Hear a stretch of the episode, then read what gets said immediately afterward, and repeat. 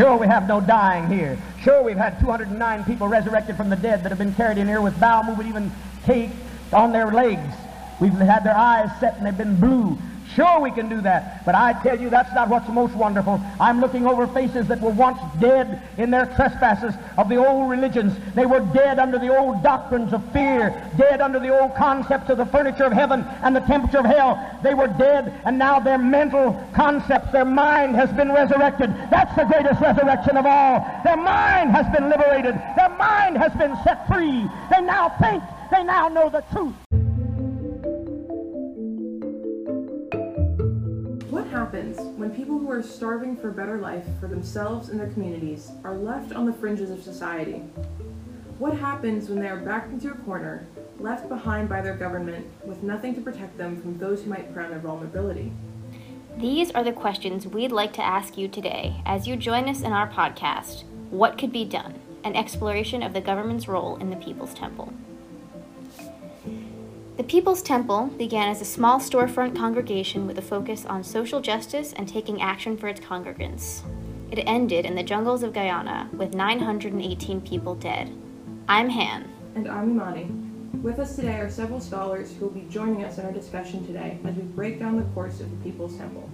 In order to preserve the integrity of the events, we'll be following a partly chronological and partly geographical breakdown, starting with the beginning of the movement in Indiana with our expert Autumn following the movement to California with our expert Leila, and finishing in Jonestown, Guyana with our expert Finn before we shift into our final discussions. Hi, Autumn. Thanks so much for being here. Hello, thanks for having me today. I'd like to start out with a lovely quote from Mr. Fielding McGehee, who's a journalist that works on Remembrance website with his wife, Rebecca Moore. They run a website where they've compiled all the information from and about the People's Temple. Nice. And he says on the website that I felt for a long time that some of the most interesting people to track were those who joined in Indianapolis when it was a religion, before it became a social and welfare organization, and then a roller coaster with no brakes. I found this quote really interesting and would like to keep this theme throughout my section of this you know, this podcast. So, as previous episodes have mentioned, Jim Jones was nothing even in the realm of a normal kid. From having an odd home life with weird, a small town, and then moved to Indianapolis to try to get that like racial, um, like diversity. So, throughout his time specifically in Indianapolis, he was very much involved in just having a church with a focus on social justice rather than what it later became, like we know. So he started his time working as a student pastor during this time, and subsequently after he dropped out of college too. So a little down the line, he decided he was not going to be a part of this church that he was doing student pastoring for because they wouldn't allow black people into the congregation, and that was very much not what he was about. So he, after he dropped out of college, he sold pet monkeys door to door. What? Yeah, so that was kind of weird. But the money he got from that helped him pay for his own Pentecostal style church, which was named Wings of Deliverance, which is interesting. But then it was renamed Community Unity, which more fit with his ideas. And this was Indianapolis's first biracial church. So that's pretty interesting. Yeah. So during this time, he was also doing these like tent revival meetings, which he just brought a whole bunch of people in a tent and did miraculous healings. Makes you wonder how he had time for all of it. Yeah. Mhm. Yeah. and these healings certainly attracted people. So his church, Community Unity, began growing and growing and growing, and people of color started attending, soon becoming majority black women, elderly women at that too, which you can, this definitely echoes later down the line. So he began his letter writing initiative during these years, and it fostered trust and legitimacy on his behalf. Um, some of the previous podcasts have mentioned that in the series. It did, and it didn't at the same time. So while he was writing the letters to judges, he was writing them to landlords, which have ties to the government for the righteous, but it didn't neglect the problems encountered during this life. And that really attracted people because their needs aren't being met and he was helping them while also providing this spiritual aspect that they were looking for. So this was incredibly monumental because it was just churches weren't doing that then. He was doing that, people loved it, and his congregation grew to over a thousand at some and at some of the tent revivals. And in conjunction with this growing congregation, Jim Jones ached for more. He wanted a place for a soup kitchen, a clothing bank, services to aid poor and needy people, and that's really when he founded the People's Temple because he needed a bigger space, and that's really what they had to be. So, he founded it with the with a mission to promote racial equality and social activism. And in this new church, he continued to mix healings, scripture readings, and socialist ideas within his sermons. So this is at the point where it really became not as much of a church as it was a social movement. Wow. Yeah, it seems like he was providing a lot of community services for people. Yeah, absolutely. And at Community Unity, he was still providing those services, but that's why he needed to move to another building. And he named it the People's Temple, with no apostrophe, mind you, for a place for everybody. Wow, it's easy to see why someone would want to be involved with this. It sounds pretty appealing. Yeah, absolutely. And people were. It definitely sounds like Jim Jones was picking up a certain slack that maybe the government wasn't providing for people. Yeah, I feel like that's an overarching theme in specifically Indianapolis, but also later down the line too. Absolutely. As I'm sure we'll see through the other scholars. Correlation to the government came a few years after his founding of the People's Church, the People's Temple, I mean. Um, in 1961, he was appointed by the current mayor to the Indianapolis Human Rights Commission. Impressive. Yeah, not really, because Jones was the only one to interview for this position and the only one to apply. Wow. So they really didn't have a big pool. But since he was the only one, he got it pretty easily.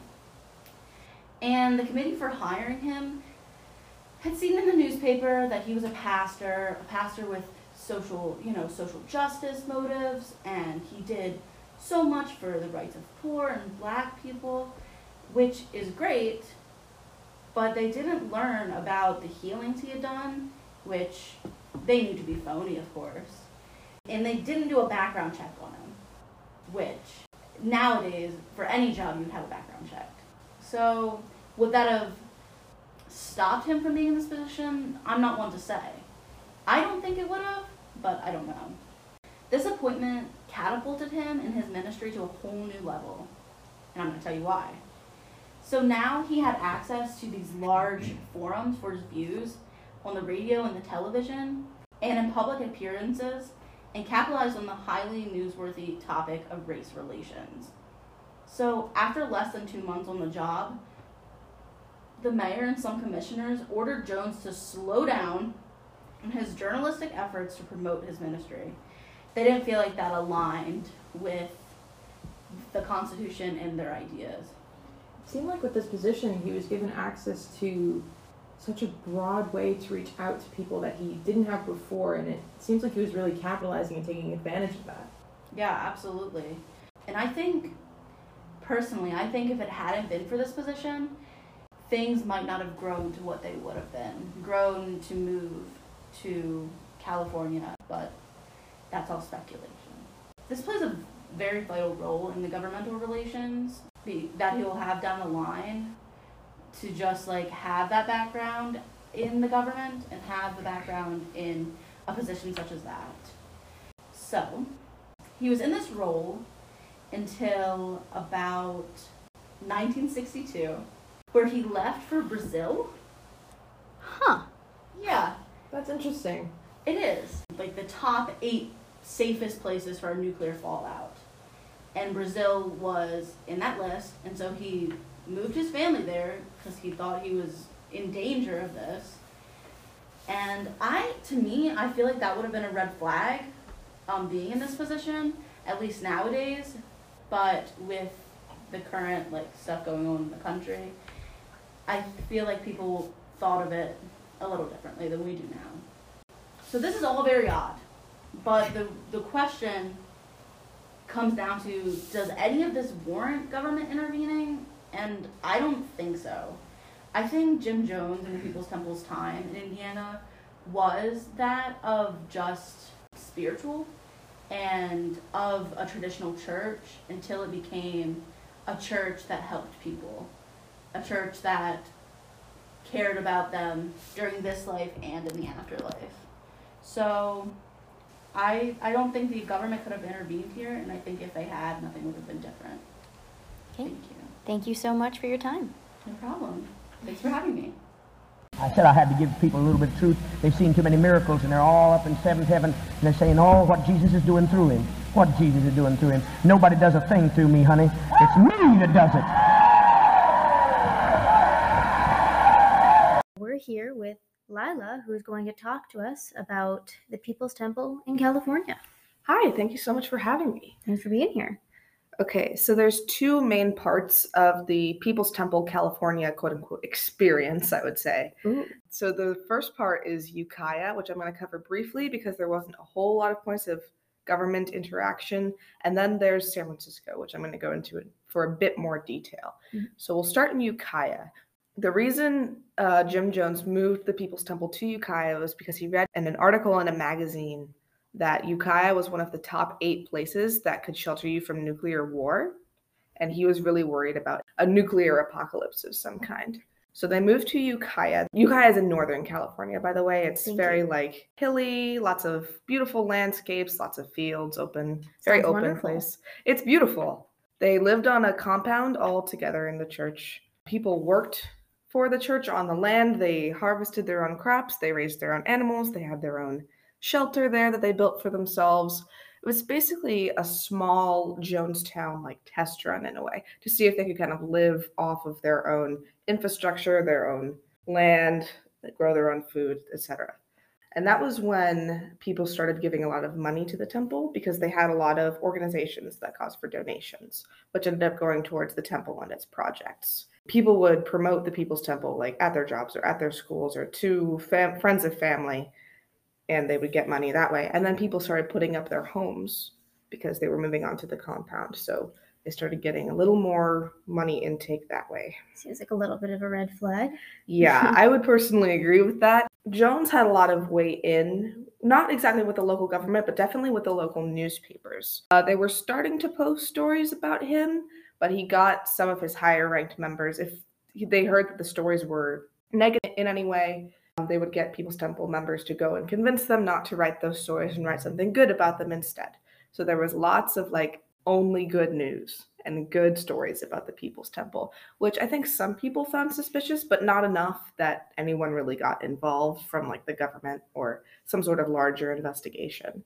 That's kind of interesting because normally when you think about quote unquote cults, I mean, we've discussed that it's usually bad press. Yeah, that's true. So this they were still on the smaller side at this point. I believe it was around two to three hundred people, if I'm remembering correctly. It was not drawing the kind of attention it did when it got bigger. Sure. There was nothing going on that called for any kind of government intervention. They were kind of just doing their own thing, living their own way. They had some organizations, they had some charities, they had an old folks' home, they had pretty sure some sort of like daycare or education thing. People would give their salaries to Jones and make money through the temple. And basically, all the money went back into keeping those organizations alive. The main thing that People's Temple or Jones wanted to advocate for was that if you live with us, if you are with us, you will have everything taken care of that you need. You will have food, you will have water, you will have shelter, you will have education, you will have healthcare. Basically, anything that you need to survive, if you give us your money, you will have it because of us, which is kind of a way of entrapment, I think, looking back on it. But people were down and out on their luck, so it makes sense to me why people would find that appealing. Yeah, you don't have much to lose anyway. Why not go for it? So I'm going to move on to San Francisco because, like I said, there's not much more to talk about Ukiah. So they finally made the move to San Francisco because Jones was kind of power hungry and knew that San Francisco was a really culturally diverse city at the time, still bogged with racism. And so in San Francisco, they attracted a lot more people because it's a more of a hub location. There were a lot more different kinds of people there. All different kinds of people from all different religions, all different backgrounds came to San Francisco and came to the People's Temple. Now, in San Francisco, there was a lot more interaction with the government. Jim Jones was became very popular among the liberal government body of San Francisco. He was close to Governor George Moscone, was governor from 1976 to 1978. It was rumored that the People's Temple were the ones who really helped get George Moscone elected because a lot of People's Temple members voted for George Moscone and picketed and advocated for him. So it's kind of assumed that the People's Temple had a hand in like getting him elected. But there wasn't any corruption that we're aware of, um, at least that I researched about. But they definitely advocated very strongly for him and got a lot of people to vote for him, and were very public about how that how much they loved him. Wow. So I guess when I was first diving into the government topic, I was wondering how the government affected the temple but it's really interesting to see how the temple affected the government. Yeah, that's really true. And, and San Francisco is a great example of this. So George Moscone definitely had more liberal views. He won against the Republican candidate who was kind of representing old San Francisco narratives, like wanting to keep the rich rich and things along those lines. As an advocate for change, he really wanted to make the city more diverse and the government more diverse. Wow. And had a lot of more modern views than a lot of his opponents and fellow government leaders. He was actually the one who elected board supervisor Harvey Milk, who's known for being the first gay man, openly gay man, to ever serve on the board of supervisors in San Francisco. Yeah, that sounds like someone that even today people could get behind. Yeah, definitely. I think George Moscone would be very popular today. Unfortunately, he died too soon. But he was very interested in their views and their advocacy for socialism and more liberal viewpoints. He said that they were doing great work for the city, making strides to make everything more diverse and more open to everybody, and he really appreciated their contribution to the city. He wrote a letter to the president at the time, Jimmy Carter, about the People's Temple when they were under investigation while in Guyana. He wrote a letter advocating for the temple and for Jones, which we we're fortunate enough to have a narration of. Dear President Carter, I am the supervisor for District 5 of the City of San Francisco. The People's Temple Christian Church is not located in my district, so I have no political ties or obligations to this church. I am writing to call an urgent concern of theirs to your attention. I am concerned at what I understand is the endorsement of some of our congressmen for the efforts of Timothy Stoen against Reverend Jim Jones and the People's Temple. There are some facts I feel you should be informed of. Reverend Jones is widely known in the minority communities here and elsewhere as a man of the highest character, who has undertaken constructive remedies for social problems which have been amazing in their scope of effectiveness. He is also highly regarded amongst church, labor, and civic leaders of a wide range of political persuasions. Our own Board of Supervisors has presented Reverend Jones with a certificate of honor unanimously passed by all members, praising the church for its many projects which have been so beneficial to all citizens of the Bay Area.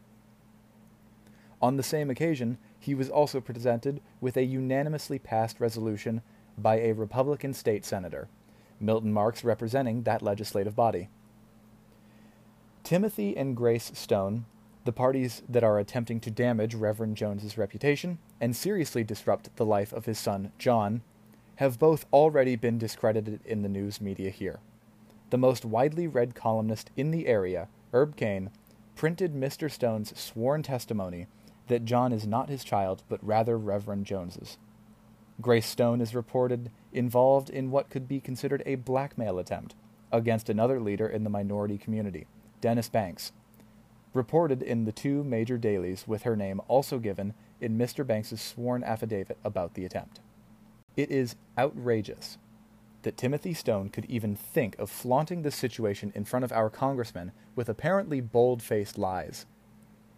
I have learned in addition that he has pressured these congressmen towards unwitting compliance with promoting State Department intervention in the custody case now pending in Guyana.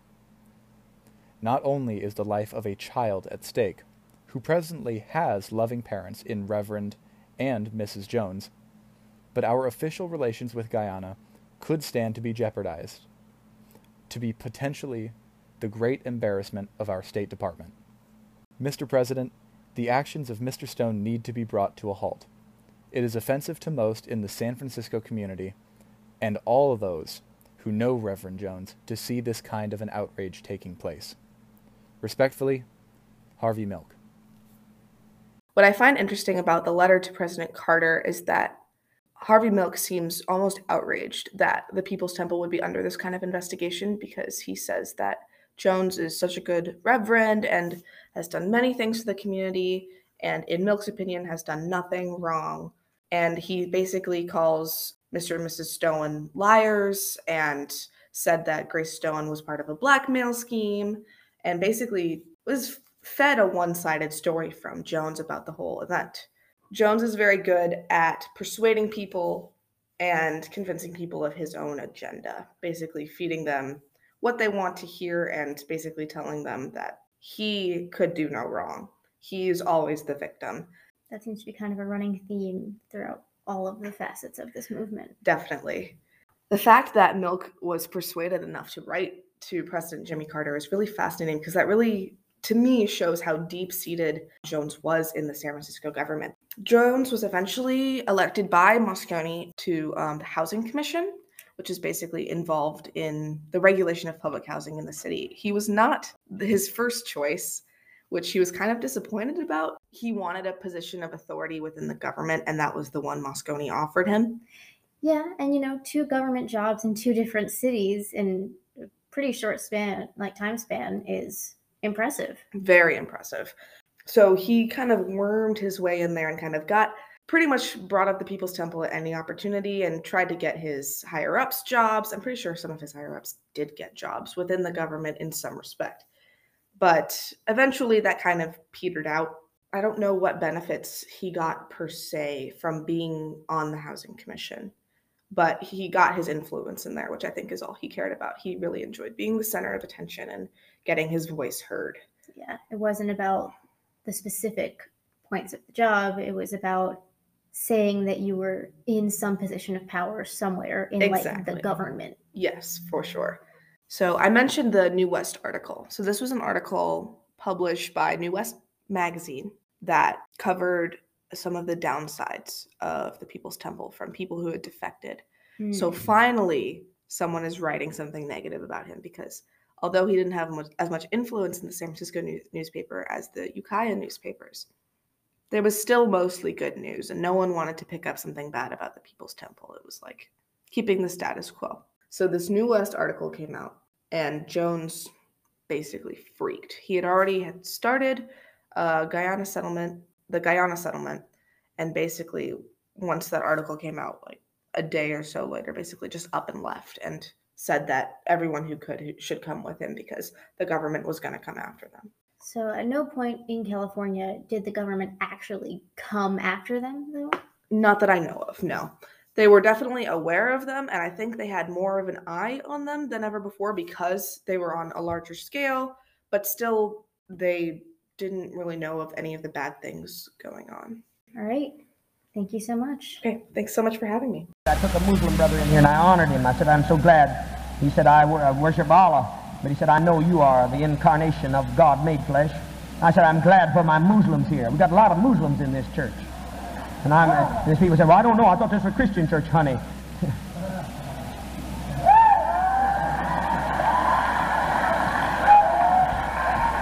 Do you know that the most of the leadership is Jewish and Muslim? I don't know. You thought you're Christian. That's all right. What you Christian? You like you like Christianity. All right. King James, that book, book you love so much. King James, and you go back and get my interpretation of it. Hi, Finn. Hi, thanks for having me. Thanks for being here. So, Guyana. Guyana's kind of interesting because that's the, I guess, the most noticeable turn the temple had taken, uh, especially on the kind of the outside perspectives. And the first kind of interaction the government would have with the temple after the move, or the first time it would kind of come up on their radar, was this custody battle for a child of two temple members. Now, these temple members were named the Stoens, and they had had this kid named John Victor when the temple was still in America. They had both decided to leave the temple, but before doing that, they had kind of surrendered custody to a temple member who would later take John Victor to Guyana when the temple moved. Weren't there uh, also rumors that Jones was actually John Victor's father? Yes, yes. Jones was great at starting rumors and spreading rumors and leaving uh, a lot of uh, uncertainty in procedures around the temple and stuff like that. So, how true that is, I don't know if we can really say, but there were definitely rumors of that, uh, and I'm sure many of the temple members believe that, especially those who were in Guyana at the time. So, this American lawyer for the couple, whose name is Jeff Haas, tries to serve summons twice in Jonestown to Jim Jones, alleging that the parents have true custody of the child. The first time he comes, he's told that Jones is not in Jonestown. The second time, representatives of the People Temple, People's Temple uh, reacted very aggressively to his visit. Um, they threw his papers back at him and accused him of living in the area with quote unquote garbage and trash. So, obviously, a very hostile environment to anyone trying to take away who they see as kind of their communal child. And then Jones's failure to appear in Guyanese court or send any representation to the court led to the court attempting to gain custody of John itself. He, they put out a warrant for uh, Jim Jones's arrest if he didn't give, you know, a reason as to why he wasn't able to show up or shouldn't be held in contempt of court.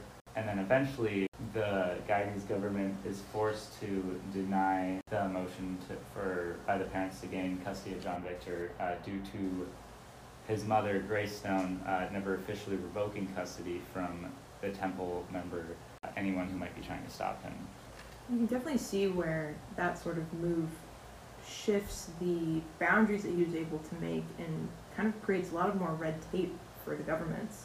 Yeah, absolutely. And like by putting that element of, you know, disputed jurisdiction, you know, these are American citizens in uh, foreign territory, which, you know, either forces the governments to kind of open that dialogue with each other as to who gets to police them or, you know, investigate them uh, or kind of anything like that. It, it's just adding more layers and, yeah, red tape. A few times that he wanted to move there so the temple could be like more fully independent and so they could be kind of left alone.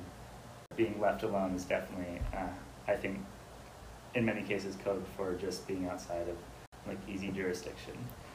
Also, kind of seems like it served to give people a common enemy in the government. Definitely, definitely, and that's uh, a strategy he's used the entire time. Is kind the othering of anyone outside the movement, even if it's family or friends, or in John Victor's case, you know, your own parents, kind of isolating people within the temple and saying that you know all we have is each other. Definitely binds them together, but also really, really cuts them off from uh, outside influences. And then there are um, multiple visits by the American consulate to Jonestown where everything is reported as fine. You know, at this point it was really just sort of an agricultural commune and there wasn't much any government could do about that. You know, they're not technically hurting anyone, they're not committing any crimes, so uh, everything was reported as fine during those consul visits, and we're kind of uh, left alone by the uh, American government there. Now, from the Guyanese government's point of view, they actually like promoted the Jonestown settlement being there, but definitely didn't fight it hard because where Jonestown was located was between their border with Venezuela, um, which they're in a little bit of a conflict with at the time, and the Guyanese government was certainly aware that this chunk of hundreds of American citizens between them and their enemy uh, would make Venezuela much less likely to attack them via that route because even though these individuals aren't super fond of the of their own government, attacking hundreds of American citizens like that would definitely lead to a lot of trouble for a small country like Venezuela. So they didn't fight their settlement there super hard and may not have, you know, thoroughly done a background check on that um, the People's Temple either. Again with the background checks. Wow. Exactly, exactly. Um, there's a lot of open doors and a lot of, like Autumn mentioned, kind of a lack of accountability that might be present if this had happened in a more modern uh, time. It seems as well that the Guyanese government benefited in some ways of them being there. So it seemed like maybe there could have been a sort of willing turning of a blind eye. Absolutely, yeah. You know, it's always difficult to tell in like official capacities like this because it's a lot of like plausible deniability and stuff like that. But you know, from my perspective, it's definitely uh, str- strategically beneficial to have um, that group there. And you know, I'm guessing there was some sort of analysis on the Guyanese government side of, you know, does the does any potential harm by this group being there outweigh the benefit of having uh, this buffer between us and Venezuela? So the next uh, sort of interaction of the government with People's Temple in Guyana um, is this Interpol investigation. So there's an investigation uh, that they're doing from February to August of 1977 due to concerns about arms smuggling by the People's Temple. And so they posted lookouts at ports in Miami, Houston, and New Orleans, which were the ports that the People's Temple was using to uh, send and receive supplies. And they were inspecting those uh, shipments for any signs of potential arms smuggling. Nothing uh, really actionable was found on that, and they weren't really able to investigate further, but that is definitely an interaction the government had with uh, the People's Temple. And interestingly, we know that the People's Temple did have a significant amount of weapons after the massacre occurred.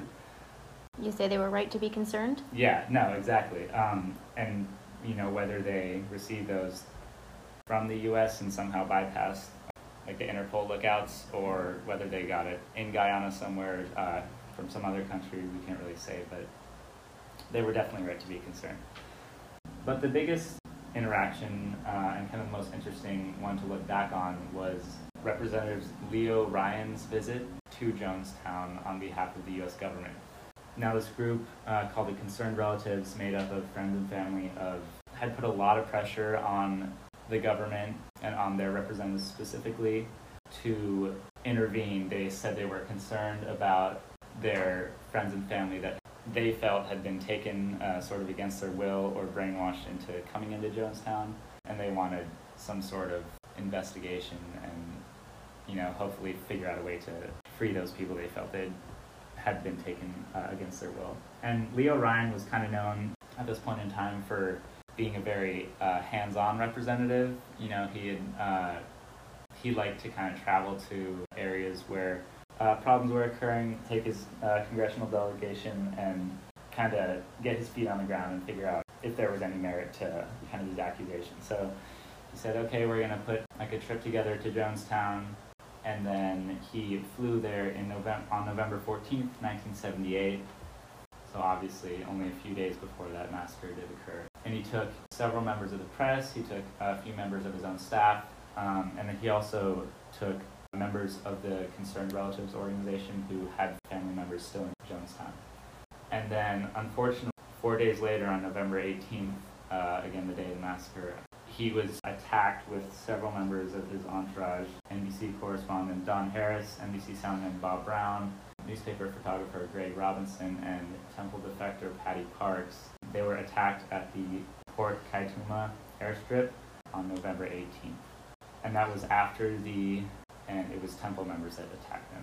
That is the that's really what brought this event and this organization onto the radar of many people uh, in America, many ordinary Americans, and then also lawmakers. And there was a fact-finding report requested by the House Committee on Foreign Affairs, uh, specifically looking into um, the circumstances surrounding Leo Ryan's death and the death of other members of this group, but then also aggregating different communications between Ryan and U.S. officials, both in the U.S. and Guyana, and then officials in Guyana uh, talking to the temple, uh, temple leaders, including Jones, and uh, other various communications relevant to their investigation. And it focused on the events leading up to the attack and how that caused it. This was really what brought the massacre uh, into the mainstream, and probably this, I would say, the single greatest uh, event or the event that had the single greatest effect of bringing it to the attention of the American government. Wow, that was heavy. Yeah. Thank you for sharing. You belong to a Christian church. Yes, I belong to a Christian church, and I told them I've got Muslims on my board. I belonged to a Christian church, and they saw a whole breakfast full of Muslims, Jewish, and they had to take them. And I said, if you want me to say that Jesus Christ is the one we're going to look to in the past, no. Jesus Christ said that these things shall you do and greater. We're not going to look to the past. We're going to have our own liberation today. We're going to have our Messiah today. We're going to have our deliverance today. Today is our day of salvation. We're back with Finn, and so we're going to do a little shift in topic. We're going to discuss the modern perspective on Jonestown and the evolution of that. I think one of the biggest uh, issues with understanding the Jonestown massacre, especially today, is that it's often hard for people, um, especially in these later generations, to kind of imagine themselves in this situation or this era. And we've seen that this often leads to a lack of empathy or sort of a mental and rhetorical distancing of oneself from the victims, telling yourself that I would never go along with that. And, you know, there must be something different about. Did you feel that way?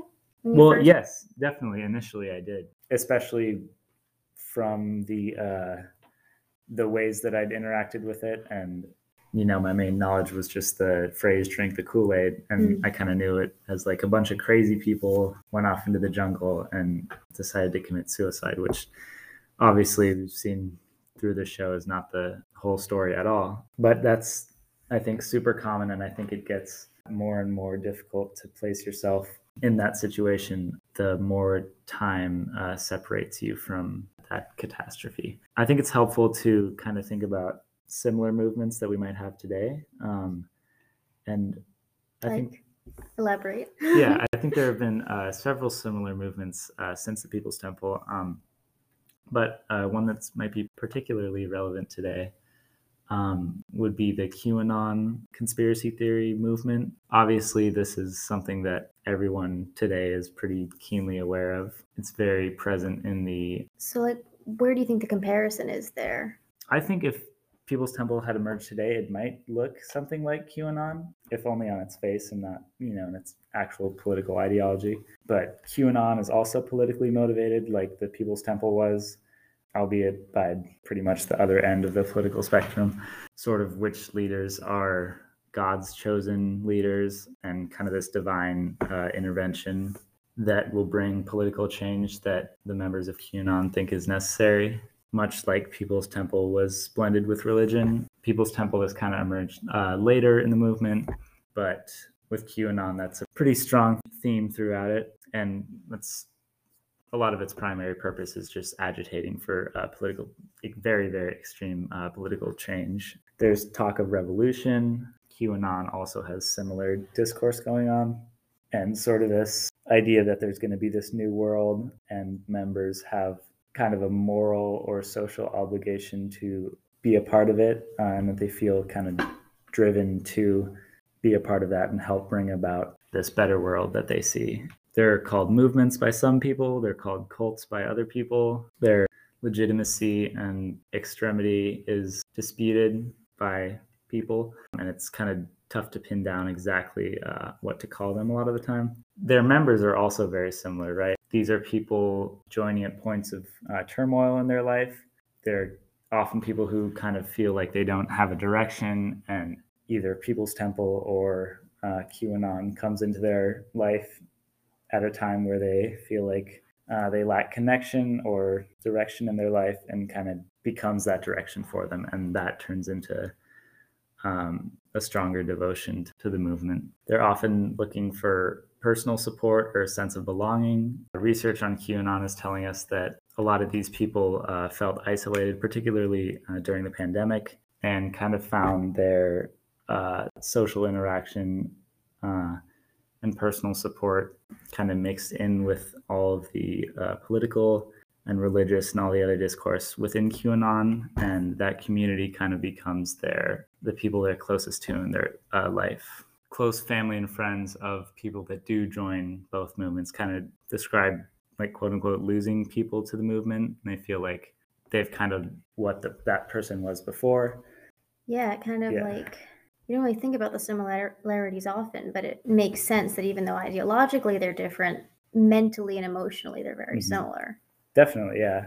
I think it's important for people to remember that because I think it's easy to think of People's Temple as something that happened, you know, several decades ago and kind of compartmentalize it like that. Sort of an it could never happen here Yeah, thought exactly. process.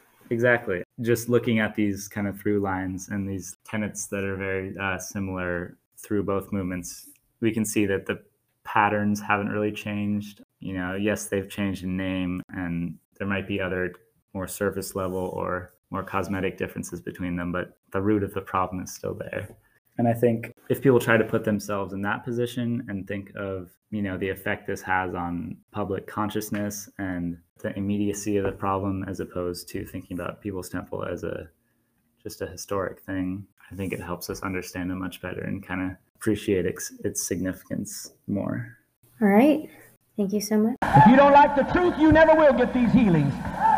We've got a miracle package, and we save that miracle package. We save that resurrection package for those folks that like black liberation. Hey! There's a familiar expression that we've heard plenty of times over the course of these few months that I take personal merit in. No one joins a cult. The horrific events that took place in Jonestown were a breaking point in the pressure that had built under a community of people that were desperate for love and change.